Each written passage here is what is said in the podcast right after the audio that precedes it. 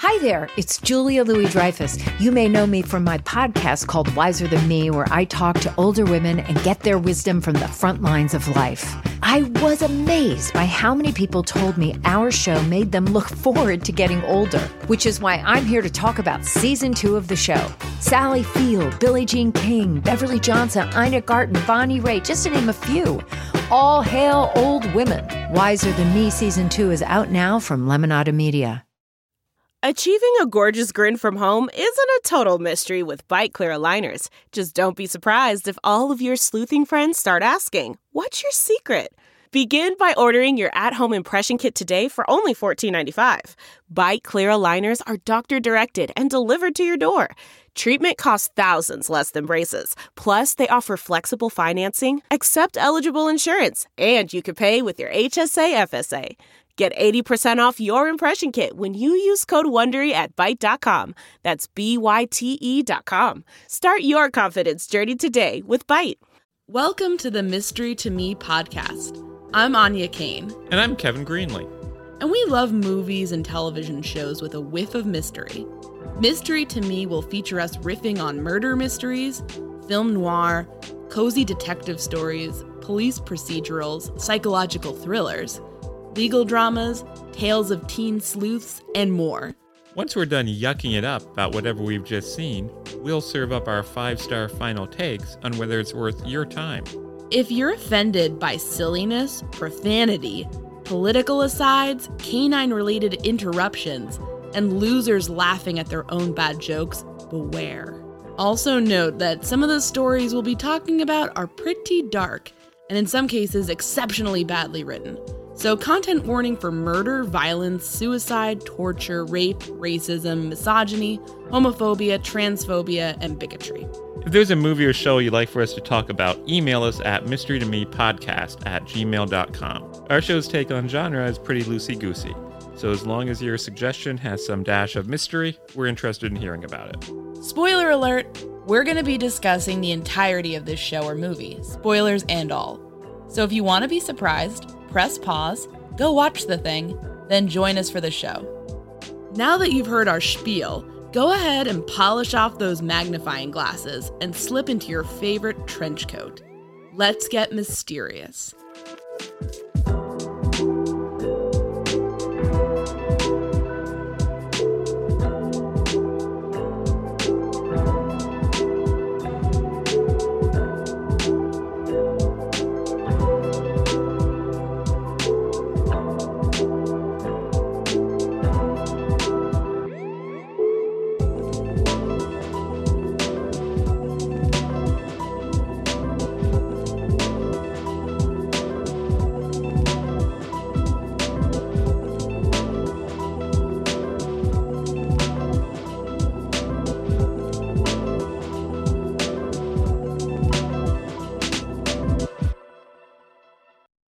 So, Anya, what did we watch? Well, Kevin, we watched The Wild Wild West, Season 2, Episode 12, an episode that, of course, aired on December 2nd, 1966, titled The Night of the Man Eating House. And let me tell you, folks, this might come as a surprise, but this episode does indeed feature a man eating house one and an episode of television that will haunt you for the rest of your fucking days. Yes, we we just did uh, one of these our podcast talking about the Wild Wild West. There's no reason to do it again. We watched this episode, and you like woke me up in the middle of the night saying you can't stop thinking about this episode. You need to talk about. It. You need to get out of your system. I need to. I need to. I need to see a therapist just for this. It's sometimes it's like it's like it. This episode is like the 60s television equivalent of that meme where it's like a tweet that says, I just came here to have a good time and I feel so attacked right now. That's this episode. It's like, what the fuck am I seeing? But it weaves this mystical, magical spell over you that is like just really bizarrely compelling. So I respect the hell out of this episode. So how how how do we begin? I don't I don't even know. Now that it's come time to talk about it, I feel so overwhelmed. I'm the dog who caught the car. uh, they start out. We've seen so many of these; they kind of blend We've together. been, we've been binging Wild Wild West. If you wanted to know, you know, a sense of, you know, a, a barometer of how our life is going.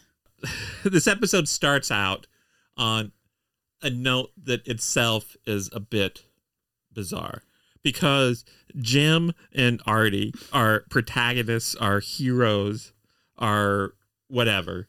Uh, they're on their little train and they're preparing uh, a table, a dinner, a very fancy dinner. They're dressed to the nines, as I believe you pointed out at the time.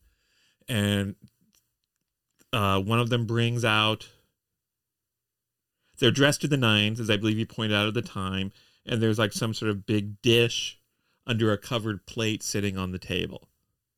And then uh, Jim West notices that, oh, there's a message on the telegraph, and he goes to where the telegraph machine is, and it's not there. He's like, what? Pray continue from there. And then his partner, Artie, reveals that the telegraph machine is under a golden dinner lid plate thing like that they have in fancy restaurants where it's like voila look at your Under food the serving plate, yeah. So was is this some sort of prank one of them is playing on the other? and they don't expound on it then it immediately cuts to the to the chase of the actual episode so they're they're they're starting off trying to get you off your footing because they don't want you to know what the fuck's gonna happen and, and who who's pranking who there? I don't know who's pranking who. I don't know why it happened. I don't know why the writers put this in. I don't know why I I I don't understand it at all, but I I respect that they just are living to baffle and upset us at this point. That's like a trademark of the show. The show is like the show is like the person that like if you are the you the watcher the viewer are standing there and the show is talking to you it's like overloading you with a bunch of different grocery bags and then like having you go walk around and do like an obstacle course while holding all of those and then like throwing a pie in your face it's just trying to it feels like the show is constantly trying to discombobulate and baffle you It's too much sometimes. Like you're probably saying to yourself, you're saying, well, all of this fancy food on, this train these two guys live on, I, I guess somebody has to be preparing that. And you know what? We watched an episode the other day. We're not even going to talk about that episode. No. Not even going to mention it. But at the end of it, we abruptly learn that there is a beloved chef who travels on the train with them. named Mama Angelina already we never- already proposes marriage to her. We'd never seen her before. Never will see her again. And oh, spoiler alert for the end of that episode, but she ends up in possession of the Philosopher's Stone. it's that kind of show, is that kind of show. But but to get back to this one, uh, the message they receive is they have to go and help a sheriff escort a prisoner somewhere, an escaped prisoner who's been caught. And uh, Artie's like, "Well, who's who is this prisoner?" He says, "Well," and Jim West says, "We know. I'll tell you all about him. Just think of Simon Girty. And we're like, who? That's the kind of show this is." so we actually looked it up because we, we enjoy our history. He compares him to Benedict Arn- Arnold and, and Simon Girty. So we all No, know I'm pretty sure I knew who Benedict Arnold was. We all knew who Benedict Arnold was, but we didn't know this Simon Girty. And we looked him up, and I don't understand why he can. uh, He he just seemed like some sort of cultural liaison between Native American tribes and the English in the in the 18th century. Is that your take? Sure. So, I guess being a guide and a translator is seen as some vile crime against uh, the country, but I don't know. So then we cut to they're in the middle of this like swampy forest sort of thing. It's Jim, it's Artie, and it's a sheriff played by the prosecutor from Perry Mason. They're with the prisoner who is wearing some of the worst old age makeup outside of For the Boys. Look it up. bad. Go to YouTube, look it up. So take it from there. Uh, at some point, we're told we're told this guy is sick. He's dying of swamp fever. not a good way to go out, folks. Is there such a thing as swamp fever? Is that just like when you really like Swamp Thing? Isn't that Isn't that just malaria? Is it? I thought so. Well, why not just say malaria? Well, they don't Why have not, a, be, why not be color These are men of action, not men of science. swamp fever? You're like Kevin. Kevin's like, what bad thing ever happened to anybody in a swamp? I, I- when I think of swamp fever, I think of like John Travolta wearing like a little swamp outfit dancing. Saturday night bayou fever. So we don't know what it is, but he's dying. There's something. There's nothing they can do. Oh, uh, I almost jumped ahead, but but uh, they say, oh, why, You don't know where this is going. But uh, Jim says to the sheriff, uh, "Why don't you take a nap? Because look, Artie, he's already out like a light. He's taking it easy. He's got nothing on his mind." Mm-hmm.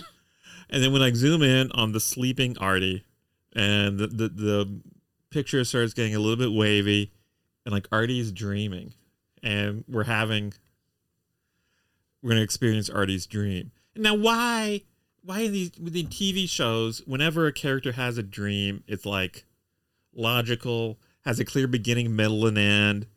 And all of that, and like when you and I have dreams, they're just chaos. They're just random. They're like like really suddenly one of us is wearing a, a goat's outfit. I could see that. I've I've I've really crazy dreams. I have dreams that feel like movies, and I dream like about stuff that people who aren't me, like I have dream like like I'm watching a movie. So that's kind of fun. So you have a dream where you're watching a movie involving people who aren't you. Yeah. Also, this is as you know, I have I have a, a recurring dream that causes quite a few problems. I'll let you. Uh, no, why don't you explain it? You do a funny job of explaining it. there's nothing funny about it. You you often wake up in the middle of the night and start crawling desperately over me because you imagine you've seen a spider and you want to get away from it. You want to get me between you and the spider. So if the, the spider's deadly venom will kill me while you're being protected. Aren't you supposed to be the man? Are you supposed to be my protector? all I have to do is like I have to like the last time this happened, I had to physically restrain you because in your desperate flight from this imaginary spider, you were almost propelling yourself out of the bed. I had to like hold you with all my strength and tell you it was okay. And then you said, "Oh, sure," and then you just rolled over and went back to sleep, like diagonally across the bed, so that, that suddenly there's no room for me. So at least Artie's not having those kinds of dreams. Yes. But his dream kicks off in medias res, conveniently, and features the sheriff and the two Secret Service agents chasing down this uh, Simon Girty esque figure. Well, they already have him. They got him. 'Cause no, you- remember he escapes and he goes to a graveyard and he's talking to the grave of his of somebody. Okay. and he's like, "Oh, I want to go home. I want to go home." And it's like, "Okay." And then the and then he gets recaptured, and then they go to this creepy house. You, uh, yeah, and they say, "Oh, here's a random house." Let's stay here for the night, even though we were all fine with staying outdoors previously. And like, is being in a shitty, non HVAC acclimated house that's not, you know, that's abandoned, is that going to do much better for a swamp fever victim than just staying outside at this point? Wouldn't you think Why are we kidding that ourselves this here? abandoned house is gonna be like covered with mildew and stains, and maybe uh, infested with rats? Spoiler alert! and ants. Spoiler alert. And perhaps even a ghost. Or two. Spoiler alert! Spoiler alert! But no, I just, I just suddenly it, it was we're fine camping. Uh oh, he has swamp fever. Got to go inside of this shitty, dilapidated mansion. I don't, I don't follow the logic, but everyone goes along with it. Everyone goes along with it. Uh, so they, they all go in the house. They have some dialogue. Suddenly, doors start slamming shut mysteriously. It's like an evening at our place. and and so you know Jim West answer everything. Let's just blow something up. And he like tries to blow up something in the house and doesn't work as well as he thinks. And then we begin hearing. I'm, I'm gonna let you describe this because you're a lady. Uh, we begin hearing a woman moaning in a way that I think both Kevin and I thought sounded very sexual. Not what we expected from an episode of Wild Wild West. Uh, but basically she's moaning, carrying on, and everybody in the house is getting, you know, understandably, frankly, pretty freaked out by this. If someone wanders in, It's it's like is the house Meg Ryan from when Harry met Sally? I mean, what what is going on? And they're all like, "Oh, she's crying," but folks, it doesn't sound like she's crying. I mean, It sounds like she's having a pretty good time. if we walked into a home and heard that, I think we kind of like look at each other and then discreetly back out. I'd be flattered that the home thought that we were that attractive, but I would I would not want to be in there for my, long. my first thought would not be, oh, the home is masturbating. I'd be thinking, there's somebody in the house. So I would say, oh, someone in this house is really turned on by me. if you think that, that says something really interesting about you. I'm I'm You think in even inanimate objects, this- you think even inanimate objects want to get with you. I'm God's gift to houses. yeah, and things get don't worry, that's not the weird things get weirder. Things it just starts piling up weirdness and terrifying crazy shit throughout the evening that just continues. I mean, it just at one point West is looking down at the prisoner and now and now we find so West ends up in the in the agent Scully role and Artemus ends up in the agent uh Mulder role because West is like there's no there's obviously someone in the house who's remote controlled all the doors and windows to shut and is making our grenades not work and is furiously masturbating upstairs uh, over an intercom. Um and and uh what, what Gordon is more like uh I don't know if that's happening. I think it's ghosts. The problem with these kinds of shows is that it always makes the skeptic look like an idiot because it's like no no one's doing that. It's 1870 what the fuck? And This episode is brought to you by Philo. Do you love TV? Do you love saving money? Then Philo is your solution. Philo has shows, movies, and live TV for just $25 a month. You can even try it for free with their seven day free trial. No contracts, no commitments, no hassles, just a better way to watch TV. Never miss a minute of shows like the hit docuseries Where is Wendy Williams or classics such as Friends. If you can't get enough TV, then there's no better way to watch. Philo has more than 70 channels like BET, MTV, and AMC. And the best part, you can try it yourself with their 7-day free trial. Sign up today at philo.tv slash poppods. That's p-h-i-l-o dot tv slash p-o-p-p-o-d-s to get 50% off your first month. Delve into the shadows of the mind with Sleeping Dogs, a gripping murder mystery starring Academy Award winner Russell Crowe. Now available on digital. Crowe portrays an ex homicide detective unraveling a brutal murder he can't recall. Uncovering secrets from his past, he learns a chilling truth. It's best to let sleeping dogs lie. Visit sleepingdogsmovie.com slash Wondery to watch Sleeping Dogs, now on digital. That's sleepingdogsmovie.com slash Wondery. CarMax is putting peace of mind back in car shopping by putting you in the driver's seat to find a ride that's right for you. Because at CarMax, we believe you shouldn't just settle for a car, you should love your car. That's why every car we sell is CarMax certified quality so you can be sure with upfront pricing that's the same for every customer. So don't settle. Find love at first drive and start shopping now at CarMax.com. CarMax, the way car buying should be. But eventually West comes around and is like yeah I think it's ghosts too we got to deal with the fucking ghosts And so at some point early on in the proceedings, uh, the sheriff says, I know what I'll do. I'll go off somewhere by myself. And he does, and he dies. tell us about how he dies because this is pretty horrifying You you take No, this. you do you, it. You do this. they run up after the sheriff. He's been gone two seconds. He was chasing the prisoner who, ra- who ran away and has been seemingly getting more and more energy from being in the house after nearly dying of swamp fever. He's looking younger. He's looking fitter. He's running around, and uh, every time they chase him around, the house is crying ostensibly. And uh, he runs up after them, and then the two Secret Service agents come up behind him, and they find his dead body slumped in an upstairs hallway, completely drained of blood. And I'm thinking, what am I watching right now? This is like a horror thing. That's not a genre I associate with the Wild Wild West.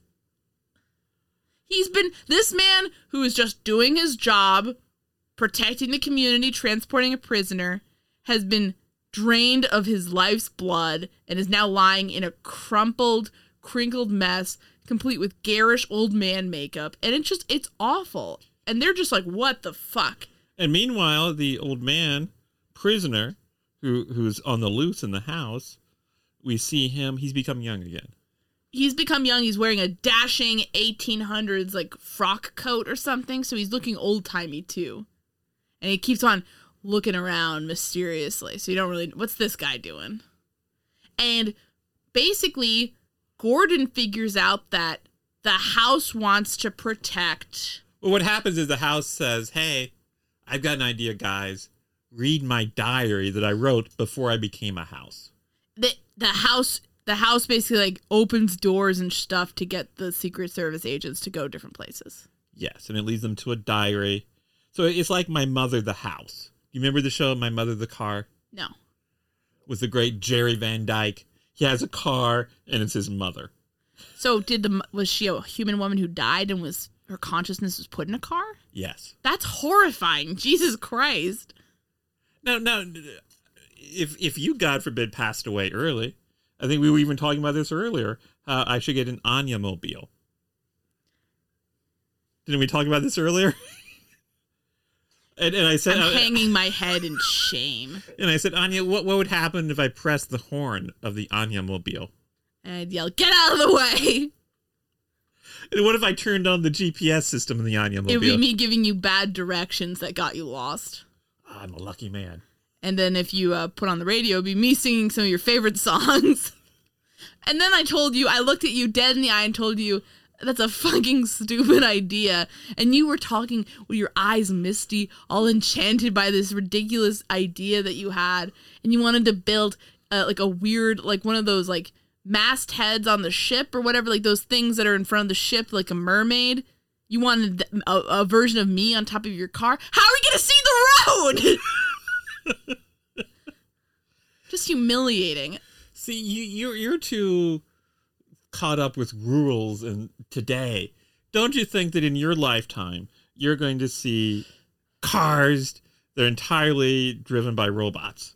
So you don't even need to see the the road. I I don't think we're gonna get there, but I don't know. The robot car could, you know what? could look Maybe like the you. robot would be so embarrassed to be driving a car like that that it would just drive you straight off a bridge. So you're saying the Anya mobile might be suicidal and erratic? If it's yeah, it seems about right. fuck you. Oh my god. What would a Kevin mobile be like? Would it just break down in the driveway? Sit there resting for years doing nothing? it would get you where you need to go in a timely and responsible fashion. After expelling quite a lot of gas. ah, what a wonderful vehicle it would be. God. This this episode. So, so the guy's, the house is the guy's mother, and it reveals a diary. Like, hey, hey, hey, people in the future. He, the guy, my son who went to prison, he wasn't the guilty guy. It was his, it was his dad. He was just trying to protect him.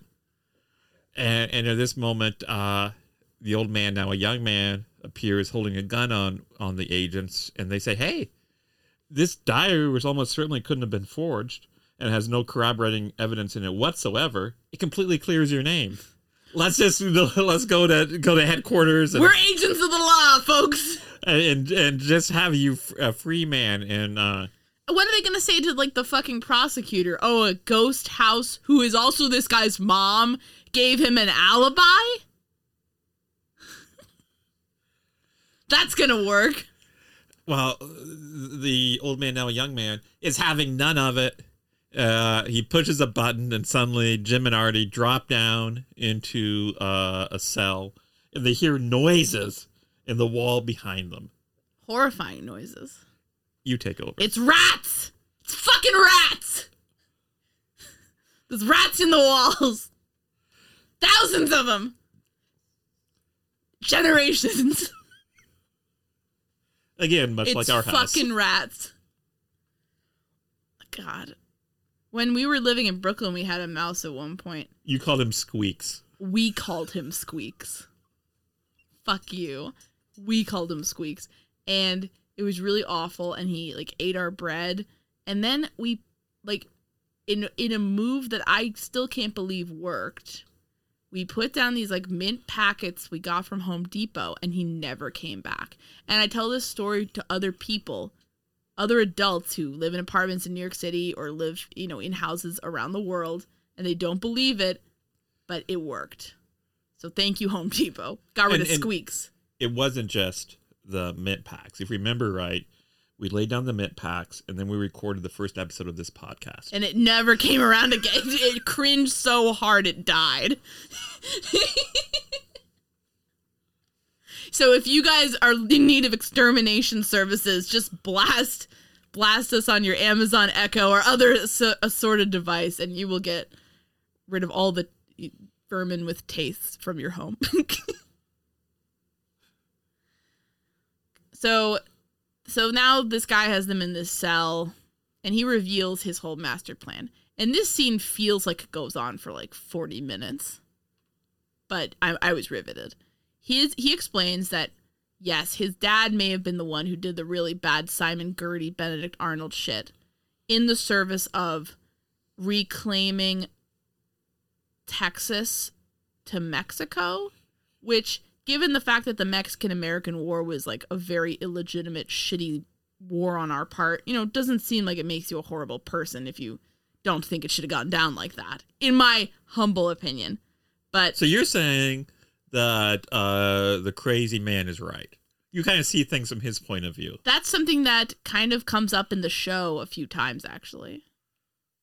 Like, the show kind of takes the standard, like, oh, yeah, rah, rah, US government's always right. But then, like, it kind of has, like, some sympathy for people who are more outsiders, which is really interesting.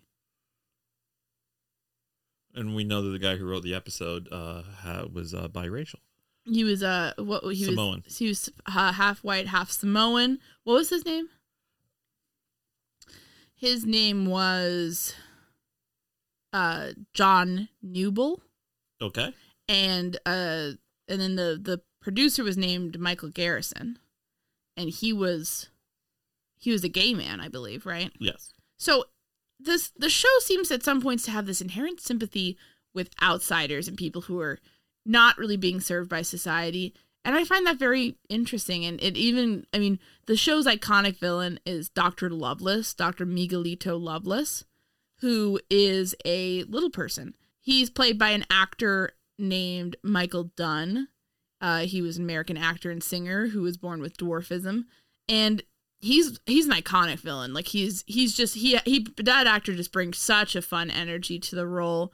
And I remember in the one where it was like the the night of the Green Terror, he makes a speech about not feeling like he fits in and like wanting to help the Native Americans. That I was like, wow, like the show really does seem to sympathize with that. So I, I find that kind of an odd little wrinkle, you know, even though the show's kind of ostensibly taking like a really conformist 1960s America line on on a lot of things. Like sometimes it kind of some things kind of slip through, which I find intriguing and unexpected.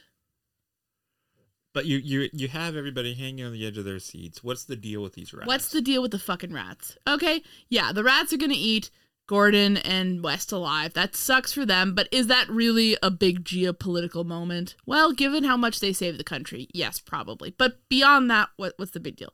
Well, I'll tell you what the big fucking deal is. It's the fucking ant farm on the table in front of them. What's in the ant farm? Ants. What do the ants have? The bubonic fucking plague. What have the ants given to the rats? decades ago. Apparently, the plague too, and apparently, it's one of those things where I guess they had baby rats and baby rats and baby rats, and they all have the bubonic plague. I don't know how science works, but whatever. the the The house is completely infected with the plague, and this guy, this villain, this prisoner, who's now a young man, thanks to the ghost magic of the house, that is his mother, is going to release the rats, and they're going to eat the Secret Service agents, and then the rats are going to go out and I guess destroy America. At least destroy Texas. because if we kill all the white people in Texas, the Mexicans can, can take it back over. That's how I understood the plot. It's quite a plan. Uh, so basically, at this point, our heroes have lost. There's very little they can do. So they start. and that's the end of the episode. So they start pleading with the house for help. And she's just crying, quote unquote. But she ends up freeing them. no, they free themselves. Okay. She she was she, was conflicted. But she ends up making it possible for them to capture uh, her son. They take him out of the house, uh, where he becomes old and soon dies. That's which- it, it, it- he becomes old and is keeps talking to them and is staggering around, and, And then dies. and then collapses. at which point Artie wakes up. And you're like, oh, it's one of those stupid. It's all a dream episodes. I guess we knew that going into it, but that sucks. So then the old man and uh, Artie and uh, Jim and the sheriff get on their horses and ride. And oh, they come to a house that's uh, out in the middle of the swamp. And they say, hey, why don't we stay here for the night? And it's the very same house that Artie had dreamed about. And Artie said, yeah, sure. I don't see any reason not to. And they all head into the house. Episode ends. And we were just sitting there. What the fuck? And my thinking was maybe they wanted to end it in a way where they could like save the sheriff and have him not die, but basically everything goes down identically otherwise. But otherwise, I don't know why Gordon didn't say something and be like, uh, no, let's not go in there. I veto it. No reason. Let's just move on. Because also, it's like broad daylight, so you don't need to go into the house and camp for the night. It was a really baffling, haunting ending. The music starts playing, the episode ends. What did you what was your what was your interpretation of the ending scene? I don't know. They want to have their have their cake and eat it too, where the, they. You see, you, you in, in another type of show, you'd think, well, they don't want to allow for supernatural things in their universe, but all sorts of crazy things happen in the Wild Wild West. All universe. sorts people go through paintings, people have robots that far out are more advanced than what we have today. I it, it this is all in the 1800s. It's steampunk craziness basically. steampunk craziness. Yeah. I'd even go so far. So, I'd even go so far as to say it's a bit of swamp fever. This show has swamp fever and it's given that swamp fever to us. It's fucking contagious. I don't know why people didn't tell me about this show years ago. Cuz it's so insane and I love it. You love it. I do. You adore it. Yes. I'm guilty. Guilty. Sentence me to 30 years for Simon Girty esque activities. I'll still love it. Uh, well, unless you're crippled with swamp fever, are you ready to wrap this thing up? I'd say that the night of the man eating house is a horrific but satisfying feast. Thanks for listening this week. I'd like to give a special thanks to Kevin T. Greenley, who's no relation to me. He's the guy that composed the great music for this podcast, and you can find him on the web at kevintg.com. You can follow us on Twitter at mystery to me. That's mystery underscore to underscore me underscore. And at mystery to me podcast on Facebook and Instagram. And you can always send us recommendations and feedback of any kind at mystery to me podcast at gmail.com. We're not teens setting up Hotmail accounts in the early 2000s, so all of those spell out 2 as T O. Thanks so much for listening.